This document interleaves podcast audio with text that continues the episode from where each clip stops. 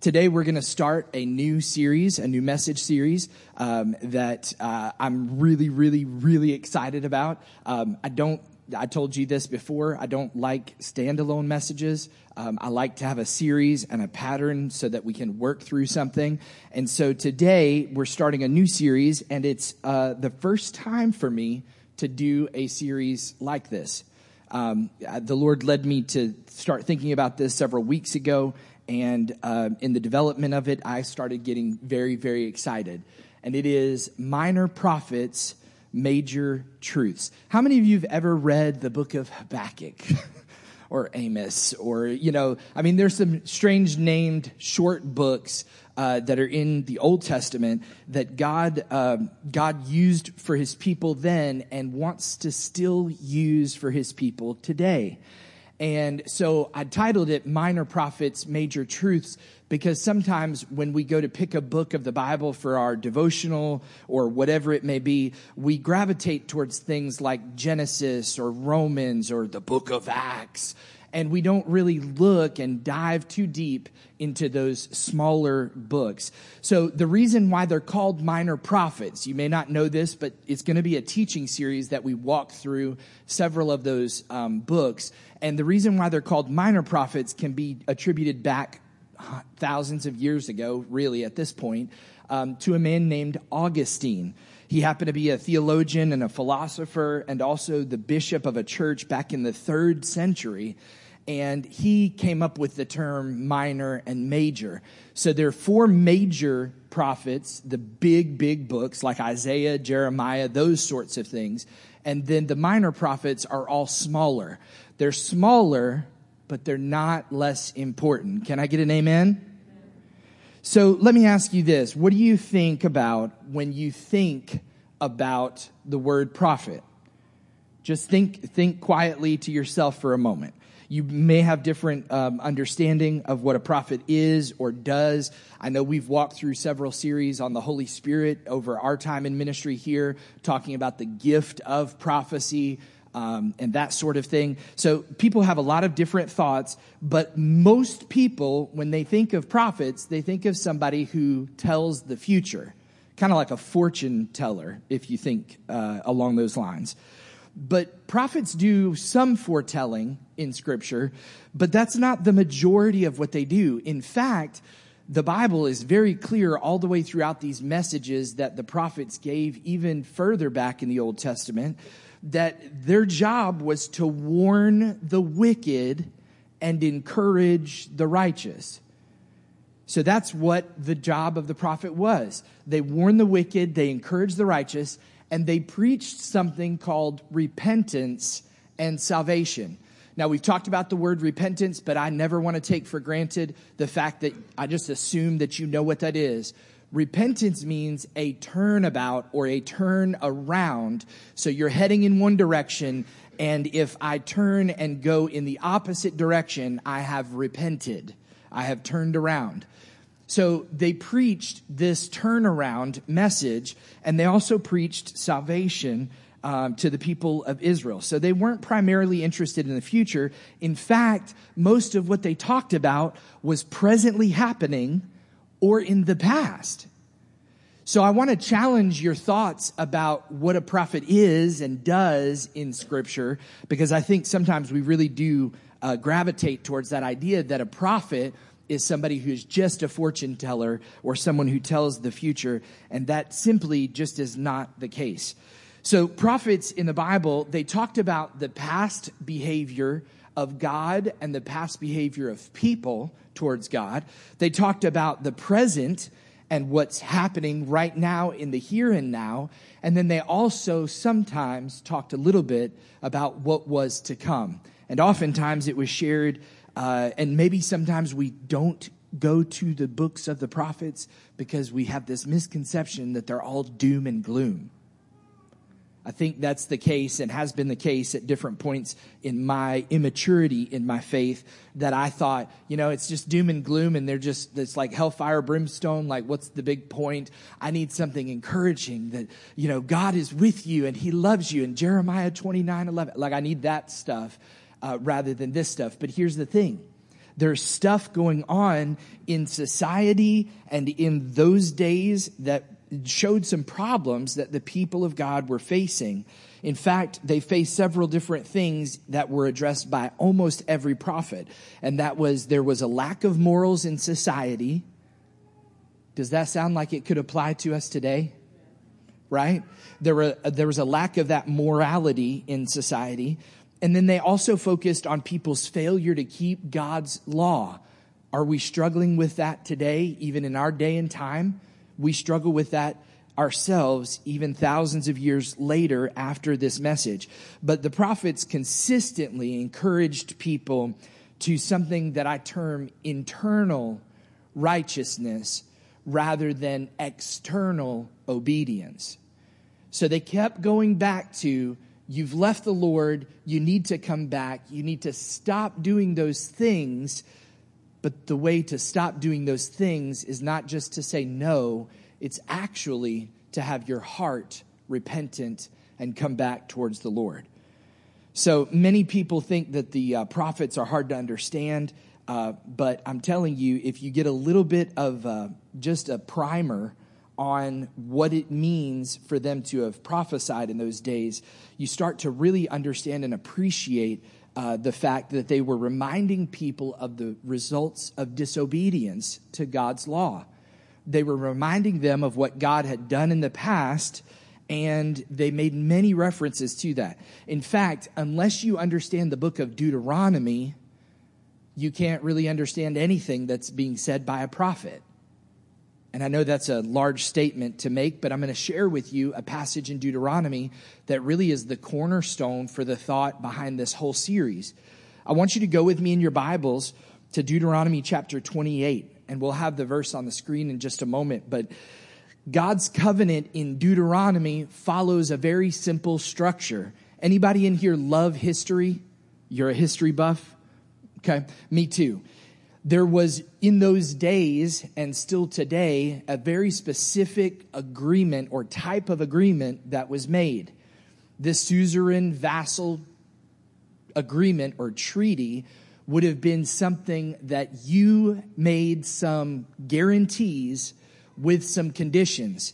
In fact, I think that's the closest sort of agreement in human behavior because we still do it today and we do it naturally. We do it with our kids, we do it with our grandkids, we do it with our spouse. If you do this, I'll do this. If you scratch my back, I'll scratch your back. We do it in business, we do it in all sorts of areas of our life. And this is the, the simple way to look at God's covenant. It has a very simple structure. He says, if you are loyal to me, you'll be blessed and you'll be protected. But if you're disloyal to me, you will be punished and bad things will happen. In fact, you will be destroyed.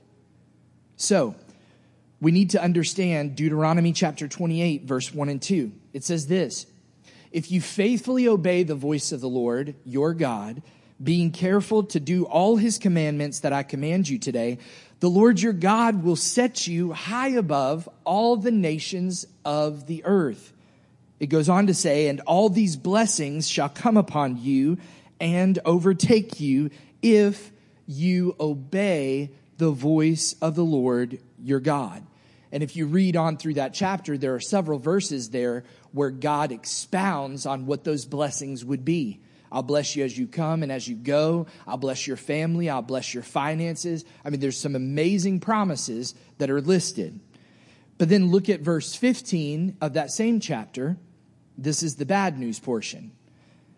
But if you do not or will not obey the voice of the Lord your God, or be careful to do all his commandments and his statutes that I command you today, then all these curses will come upon you and overtake you. And then curses are mentioned and they're listed. Now, this is the full gospel message that God's love is unconditional, but his covenant is not. We have to come to grips with that. Look at what it says in Deuteronomy chapter 30, verse 15 through 20 it's basically it gets summed up like this it says see i've set before you today life and good fate or death and evil. If you obey the commandments of the Lord your God that I command you today, by loving the Lord your God, by walking in his ways, keeping his commandments and his statutes and his rules, then you shall live and multiply, and the Lord your God will bless you in the land that you are entering to take possession of it. But if your heart turns away and you will not hear, but are drawn away to worship other gods and serve them, I declare to you today that you shall surely perish. You shall not live long in the land that you're going over the Jordan to enter and possess. God himself says, I call heaven and earth to witness against you today that I have set before you life and death, blessing and curse. Therefore choose life that you and your offspring may live, loving the Lord your God, obeying his voice, holding fast to him for he's your life and length of days, that you may dwell in the land that the Lord swore to your fathers, to Abraham, to Isaac, to Jacob, and to give to them. You know, the Bible is an amazing collection of books, and every single book that the Bible contains is important. See, God promised to Abraham that Abraham would be the father of a great nation that he would give him the land of Israel and that through his seed, the nations of the world would be blessed. And we've got to remember God carries that love and commitment all the way throughout the history of the Israelite people. And he carries it now even further post Christ to us who are not even Jewish to be welcomed into his family. But we do have to remember that truth that God's love is unconditional, but his covenant is not. God has always required, always required our obedience, faithfulness, loyalty. There's never been a moment that he has not required that. He required that even if it's not said clearly, he required that in the garden. That's why he acts surprised when he can't find Adam and Eve. Because his understanding and his hope was that, hey, they're going to keep coming back to me and I'm going to keep coming back to them and we're going to walk through this life together. So God's always required and he still does our faithfulness and loyalty. Today we're diving into the first of these minor prophets and that book goes by the name of the prophet. His name is Hosea. You can I'll give you a minute or two to go ahead and try to flip in your Bible. Uh, it's a hard to find place, and we don't go there very often. So I want you to find Hosea, um, and we're going to talk through the book of Isaiah and give you kind of like a Cliff's Notes version of the 14 chapters that are there. And I'm going to want you to think about, let me say it a different way. I believe the Holy Spirit wants you to think about how it can apply to you even today. Now, the whole idea behind the book of Hosea could be summed up in several different phrases or ways to put it, but I chose prevailing love. God's prevailing love that will ultimately always win. Amen? So, Hosea's, uh, let me give you a little biography and context for what's going on. He lived and prophesied in what's called the northern kingdom, the northern kingdom of Israel. What happened was, after King Solomon passed away, after he died, the nation of Israel split. There was a division that took place, and that's why you'll hear the phrase throughout Scripture northern kingdom or the southern kingdom of Judah and the northern kingdom of Israel. You'll, you can dig into some of the Bible to find out more details as to why that happened. But it happens about 750 years before Christ. Now, they're also, Hosea is living in these days that they are not yet exiled. Do you remember the stories of Daniel, Shadrach, Meshach, and Abednego? You remember the idea of the people of Israel being taken captive? They get taken captive not because God's not paying attention and they just get stolen, but because God has said to them repeatedly, if you don't follow me and love me with your whole heart, you're going to lose me and I'm going to let bad stuff happen to you. I've said you're a victorious nation, but I'm telling you, I'm going to let somebody else have a victory over you for a time for you to learn a lesson. Well, Hosea is living in the days before this takes place, and he's giving some, some understanding to the people, hopefully, to have them course correct and get right back on the right path. History tells us they did not, and they did end up being exiled. The king at the time was a man named er-, Jeroboam. Jeroboam was a virtually righteous man. You could say 98%. Is that a thing? 98% righteous. But there were some things going on in the kingdom that were not corrected.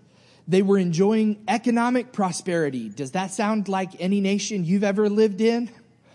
They were enjoying the expansion of the kingdom during these days but they were also having something else that was underneath the surface, and that was spiritual trouble. So, meanwhile, they had financial blessing, but they had some spiritual underlying issues. The people had started adding God, the God of Israel, to the mix of other gods of the nations who were their neighbors. So they started intermarrying into those other religious groups I'll take one brief second to say this. God has no preference or issue with the color of your skin, and neither should anyone who calls themselves a believer. There was this old, ignorant, misinformed, misguided thought in the church itself that someone of a different race couldn't marry another person of another race, and they thought they had scripture to back that up. And it's all, to borrow your term or the term of my grandfather, hogwash. It's not true. What God was saying was, it doesn't matter the color of your skin or where you're from, it matters that you serve me. And he knew that the intermarriage of those from a religious background that was different than those who were serving the God of Israel would cause major issues. So, I say that, that was a soapbox moment, but I just make some truth clear from time to time. We've got to understand where we're headed, okay? So the people of God started to mix in the other gods of the other cultures around them, specifically a god named Baal or Baal. Do you guys remember seeing that in scripture? The word B A A L. Okay. So this was a foreign entity, a foreign God that they began to worship. They gave into pressure of the people and the culture around them. If you're listening with your spiritual ears this morning, the church of Jesus Christ that exists today needs to stand firm against the culture around it and not absorb those things. Man, I've been so blessed. There have been several days during my recovery. I've read the exact same passage over and over again and let it give me new life and fresh understanding. Romans, the book of Romans, do not be conformed to this world, but be transformed by the renewing of your mind. So don't give in to the pressure. And we think, well, maybe that's just a message to youth groups across America. Stand against the peer pressure. No, that peer pressure is at your job. It's in your community. It's, it's, it's real. So they gave in to those pressures and into the pressures of people and cultures around them. So Hosea focuses his message on a couple different things, and I'll have those on the screen for you. He talks about Israel's historical relationship with God. He talks about Israel's love affair with the fertility rituals of Baal worship.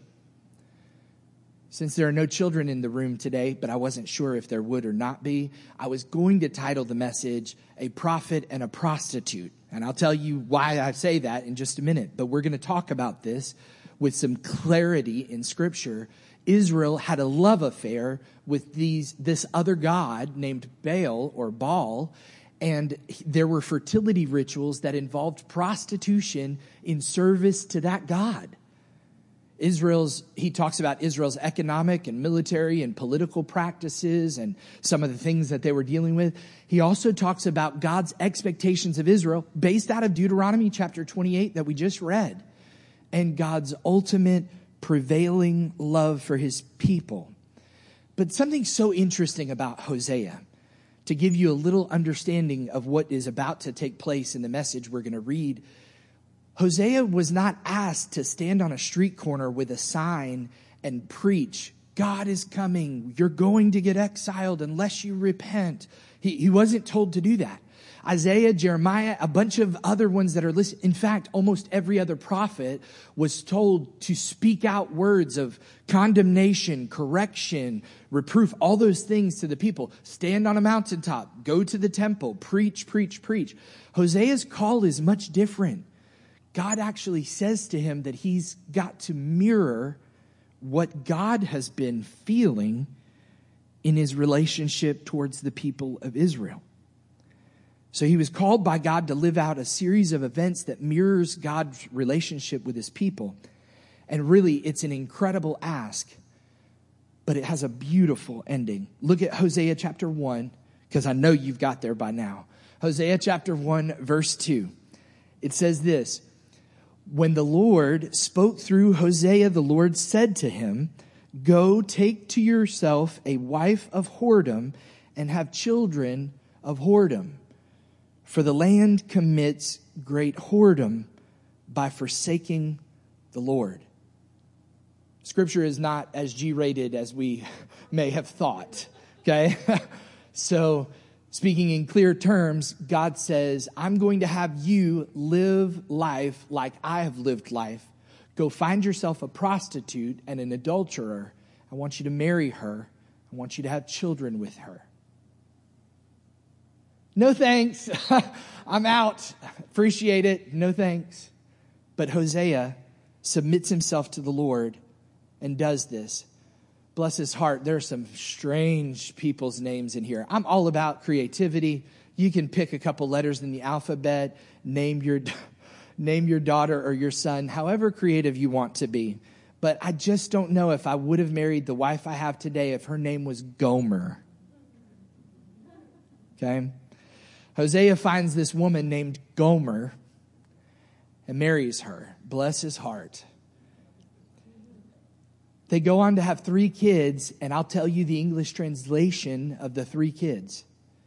The first one's name is Punished. The second one, and these are names given to him by the Lord. The second child that is born, the name that is given is called Not Pitied no mercy. And the third child's name means not my people.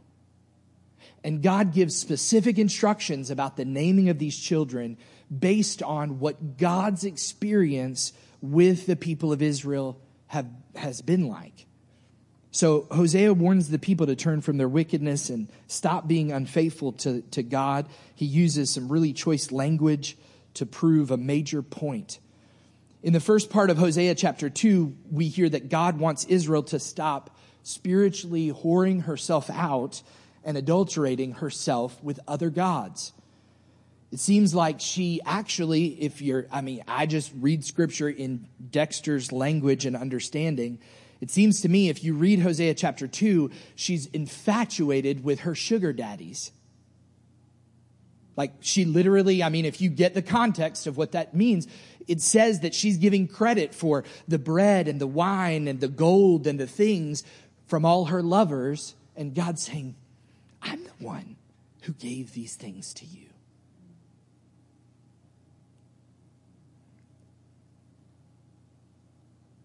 God's upset at her because she's gone after other lovers and forgotten him.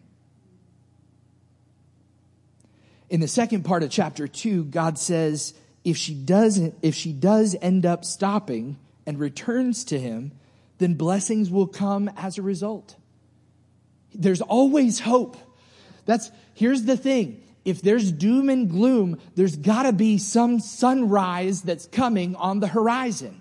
Because our God is a God of hope.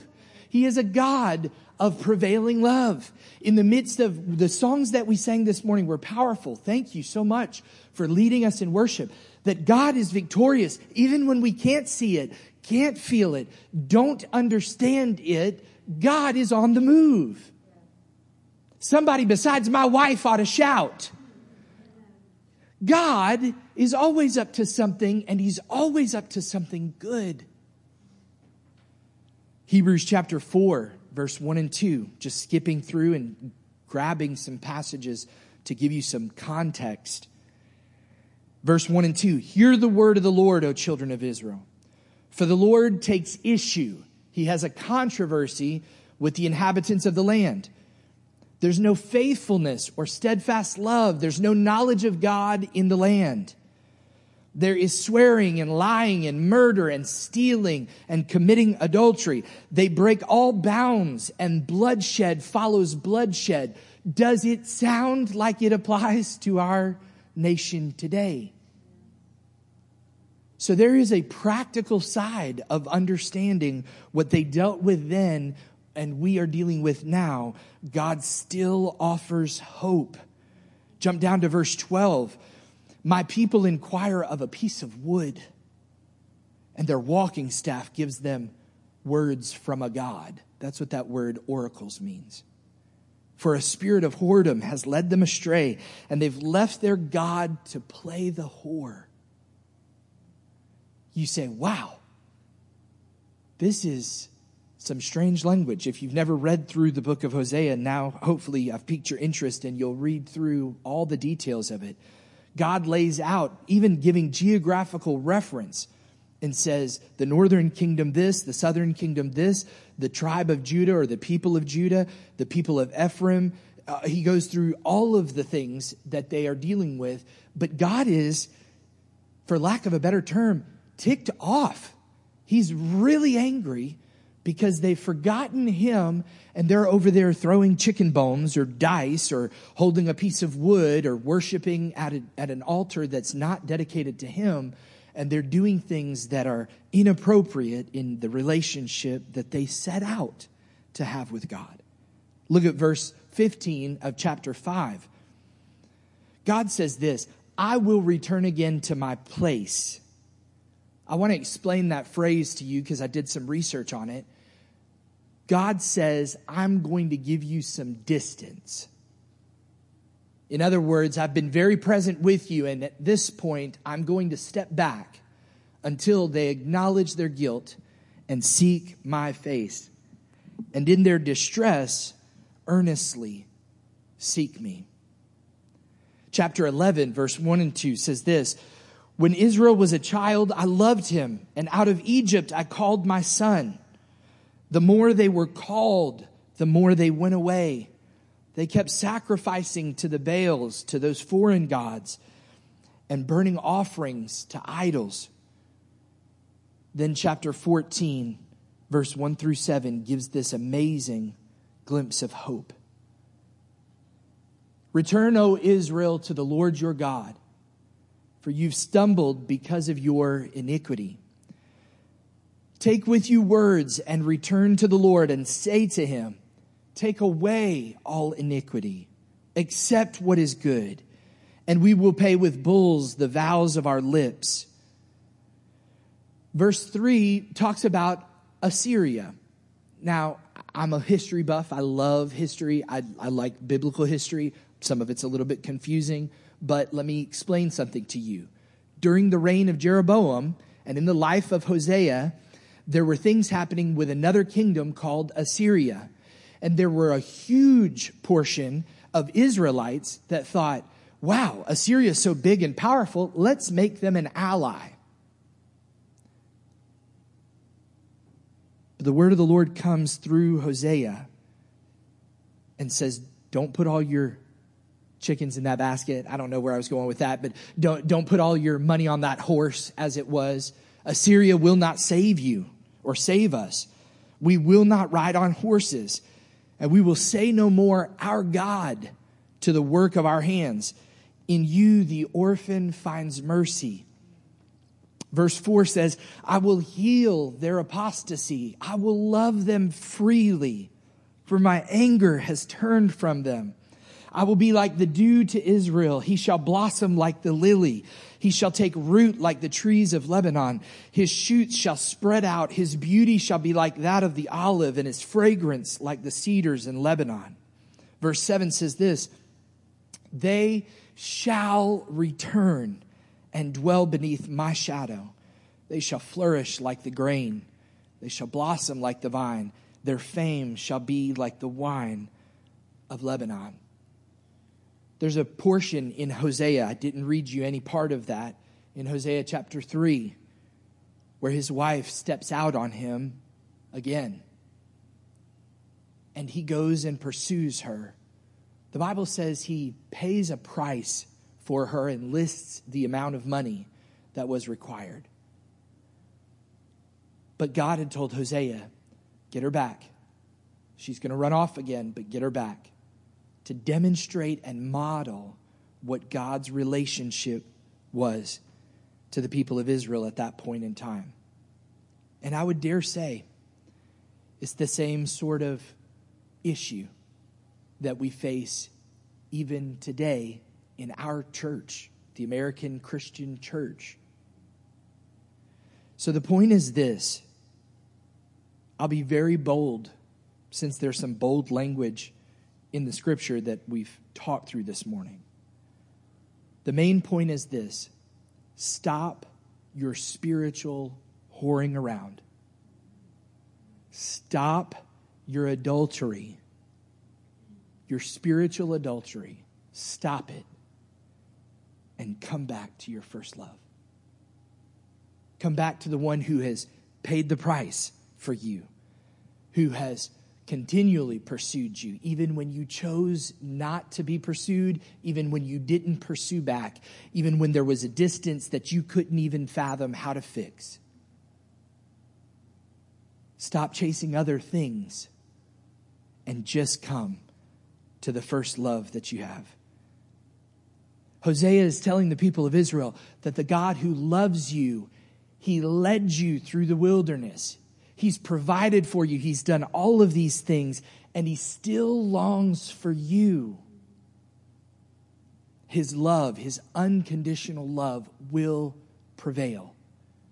In fact, God opened up the doorway for it to prevail, not just to that select small group of people, but even to us who are here today, thousands of years later.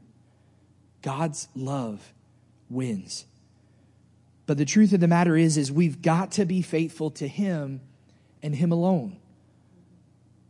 We've got to be faithful to Him and Him alone because the Bible tells us very clearly that when you're faithful to Him, His presence and His pleasure is present in your life.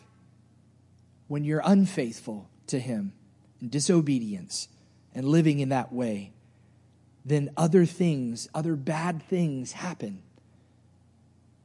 I think there's been a lot of confusion, probably in your own life as well as mine at some different points, and in the life of the church at large. Is this bad moment that I'm walking through God trying to get my attention? Is it because God doesn't love me? Is it because this? Is it because that? But I think sometimes we forget to think through our personal responsibility involved. You say, wow, Pastor, what a, what a great message today. I think this message still applies to me and to you. Even if you're not spiritually committing adultery currently, there's a word of warning that's given to you. But if you are, there's this amazing amount of what we, I say amazing amount, amazing amount or abundant amount of God's amazing grace to woo you and to call you back to Him. It's a powerful thing when we accept it. So, some questions that I have for you to consider today. Ask yourself this question, or let this question just kind of chew on this for a moment. Have you been spiritually, whoring yourself out? Have you been pursuing other things? Have you allowed God to stop being in the top priority spot of your life? You say, well, You, that's such graphic language, Pastor. I can't believe you said that. No, no, no, not me. Well, how much, how much time do you spend trying to develop your relationship with the Lord? That's a question I ask myself. How much priority has work taken over your relationship with God? If you're single, how, how much time is invested in pursuing someone that maybe it's taking a top priority spot. If you're dealing with things in your life and you're allowing those circumstances or those situations to overwhelm you and you're thinking about those, you've got to take control of that and you've got to start choosing to come back to Him and allow Him to be in the top spot. God was really ticked off at the people of Israel. And I would dare say He's probably ticked off at the church in America and around the world, even this church, and angry and upset with the fact that you and I have sought other lovers, have sought other priorities, and given time, talent, treasure to other things besides Him. Okay, great. Maybe that doesn't fit you so far. If you are, 100% spiritually faithful to the Lord as you should be, and there isn't current temptation, then by all means pray for your church. Pray for your sisters and your brothers. Pray for your pastor. Pray for one another that we would make sure to disregard or avoid the temptation to be unfaithful to God in our life. And it takes on so many different forms and it's so sneaky. It doesn't have to be something graphic and crazy. I don't think anybody, if you took me to your home today, have a secret closet with altar set up to a foreign God.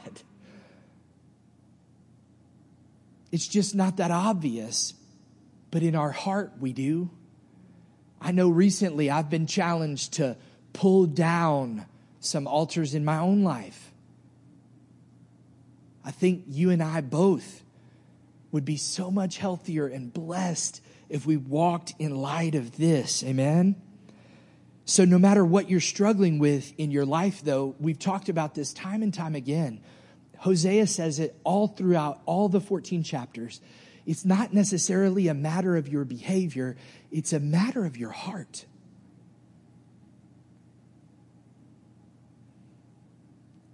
And our heart will never be fully healed and sanctified until we're up in heaven. So there's always work to be done.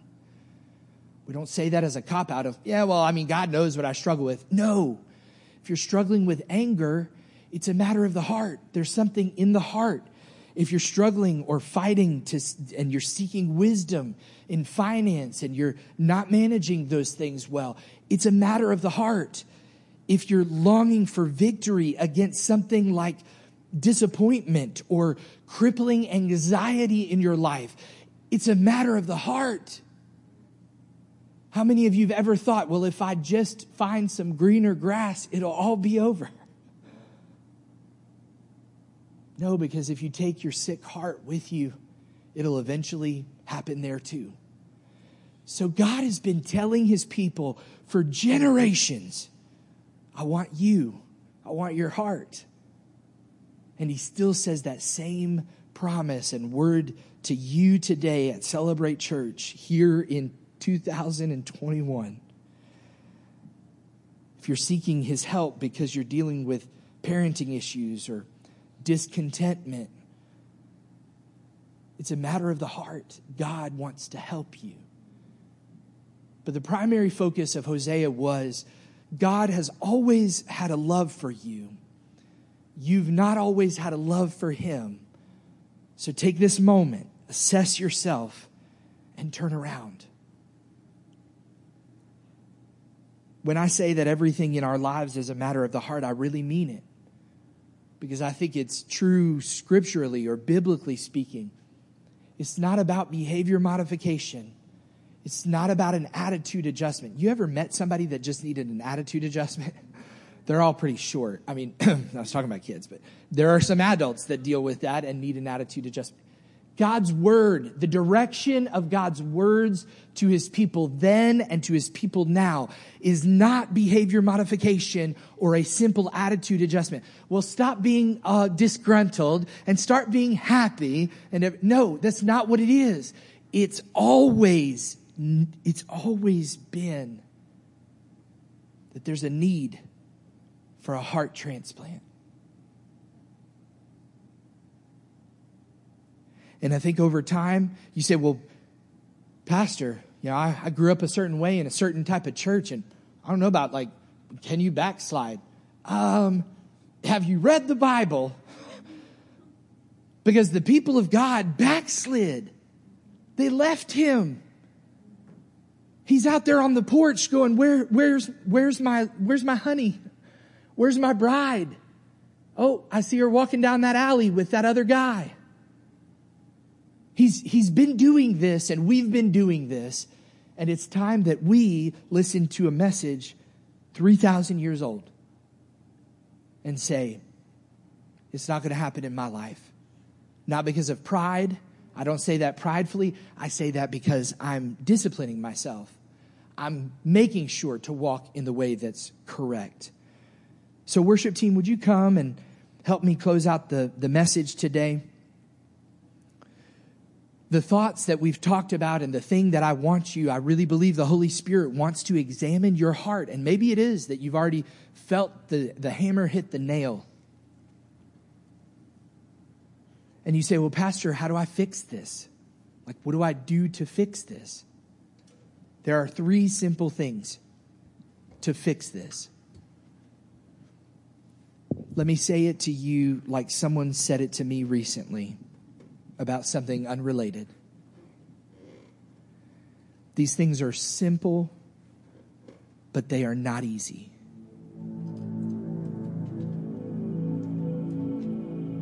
The first thing you do is repent.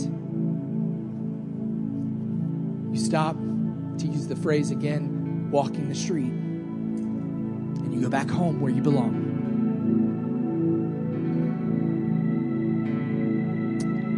you repent of those things and turn away from those things. And you say, Pastor, but it's not that big of a deal. It's an attitude in my heart.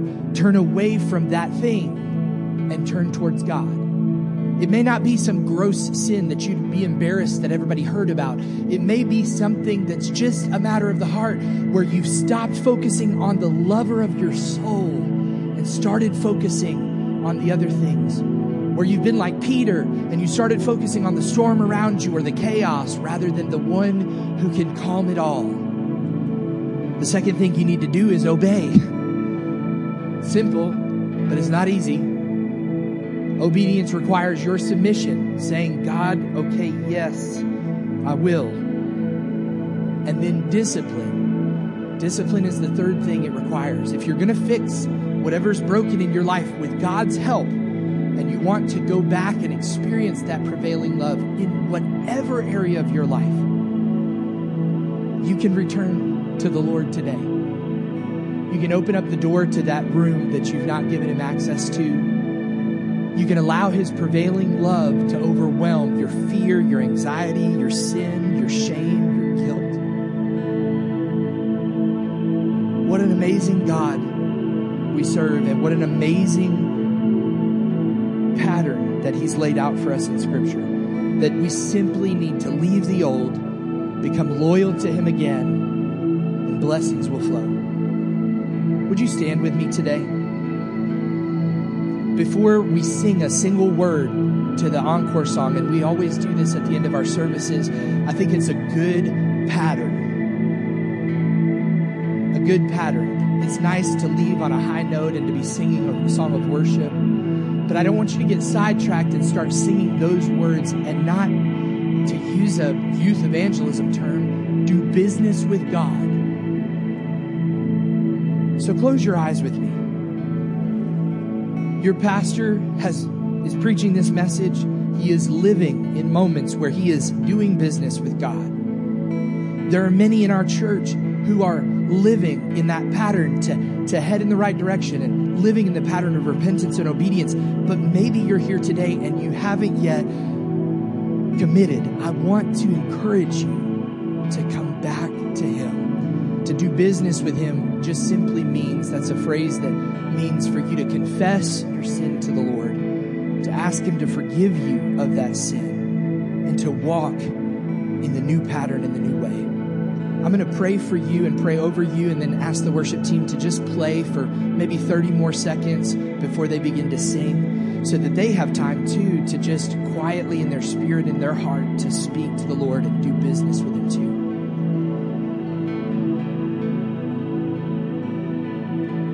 Today we pray to the God of Abraham, Isaac, and Jacob, the God of a nation called Israel,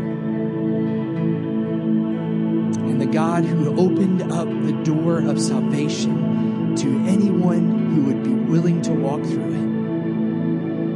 We pray to that God today and to no others. Lord, we ask you to help us. Holy Spirit, I'm convinced you've been helping people in this message. But I pray that you'd help us more than just this hour on Sunday. Help us tomorrow.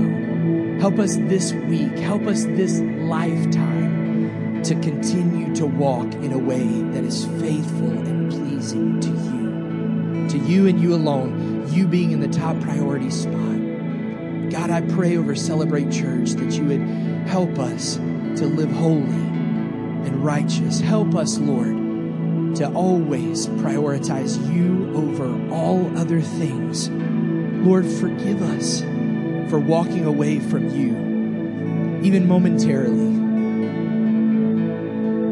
God, I thank you that you're still the God today of the prodigal.